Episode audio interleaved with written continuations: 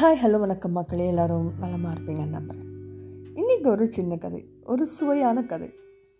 அதாவது நம்ம கடவுள் இருக்கார்ல நம்ம கடவுள் ஒரு நாள் பூமிக்கு வந்தாராம். நம்மளுடைய குடிமக்கள் அதே தாங்க குடிமக்களை பார்த்து பொறாமையா? அப்படி என்னதான் இருக்குது? சாராய கடைக்குள்ளன்னு பார்த்துட்டு வர உள்ளே போனாராங்க. சரி குடிச்சு தான் பார்த்துடுவோன்னு யோசித்து ஆர்டரும் செஞ்சாராம். ஒரு அஞ்சு ஃபுல்லு குடித்தாராம் ஒரு வித்தியாசமும் தெரியலையா?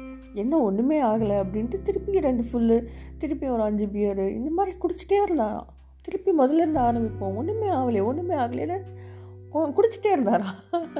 அப்போ அந்த கடைக்காரருக்கு ரொம்ப ஆச்சரியமாயா. என்னடா இது? இவ்வளோ குடிக்கிறாரு இந்த மனுஷன். ஒன்றுமே ஆகலையே ஒரு மயக்கம் கூட இல்லையே அப்படின்னு ரொம்ப யோசிச்சு போய் கேட்டாராம். யோ யாரையா நீ? இவ்வளோ குடிச்ச உனக்கு போதையே ஏறலையே. மறுபடியும் மறுபடியும் கேட்குறேன் யாரையா நீ? அப்படின்ட்டு கடைக்காரருக்கு ஆச்சரியத்தாங்களா அது நம்ம கடவுள் அவருக்கு தெரியலல்ல. அதுக்கு நம்ம கடவுள் சொன்னாராம் யோ நான் தான்ப்பா உங்களை ஆளும் கடவுள். எனக்கு இந்த போதெல்லாம் ஒன்றும் ஆகாது அப்படின்னு சொன்னாராம் கடைக்காரர் தோ ஏ தோட இங்கே பாரு துரைக்கு இப்போ தான் ஏற ஆரம்பிச்சிருக்கு. ஆ நடக்கட்டும் நடக்கட்டுன்ட்டு போயிட்டாராம். ஏன்னா கடைக்காரருக்கு தெரியாது அது நம்ம கடவுள்னு. இது என்னதான் இந்த கதையை சொல்லும்போது சிரிப்பாகவும் ஒரு ஃபன்னாக ஒரு ஜாலியாக இருந்தாலும் இதோட கருத்து என்னென்னா நீங்கள் இருக்கும் இடத்தை பொறுத்தே உங்களை பற்றி முடிவு செய்கிறார்கள். இருக்கும் இடங்களிலும் சேர்க்கும் சேர்க்கைகளிலும் கவனமாயிருங்கள் அப்படின்றதுக்காக தான் இந்த கதை. அதாவது கடவுளுக்கே போதை அப்படின்ட்டு சொல்லிட்டாங்க இந்த கதையில்.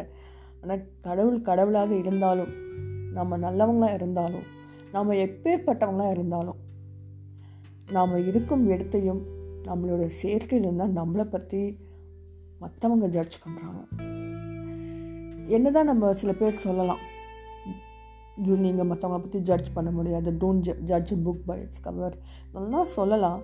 பட் நடக்கிற விஷயம் இதுதான் this is practical reality so நம்ம எடுக்கிற இடம் ரொம்ப முக்கியம். நம்மளை சேர்ந்தவர்கள் ரொம்ப முக்கியம். எல்லாம் பார்த்து பழகுங்க. நம்ம குழந்தைங்களுக்கும் பார்த்து நல்ல நட்புகள் உருவாக அவங்களுக்கு உதவி செய்யுங்க.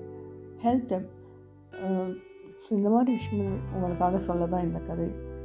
ஸோ என்ஜாய் பண்ணியிருப்பீங்கன்னு நினைக்கிறேன். இன்னும் நிறைய கதைகள். க சிறுகதைகள் கவிதைகள் கட்டுரைகள் உங்கள் நினைவுகளை மீண்டு கொண்டு வரும் வகையாக இன்னும் நிறைய கதைகள் நான் உங்களுக்காக வச்சுருக்கேங்க. இன்னும் உங்களை சந்திக்க வருகிறேன். திவியுடன் கதைகளாவாங்க நன்றி. வணக்கம்.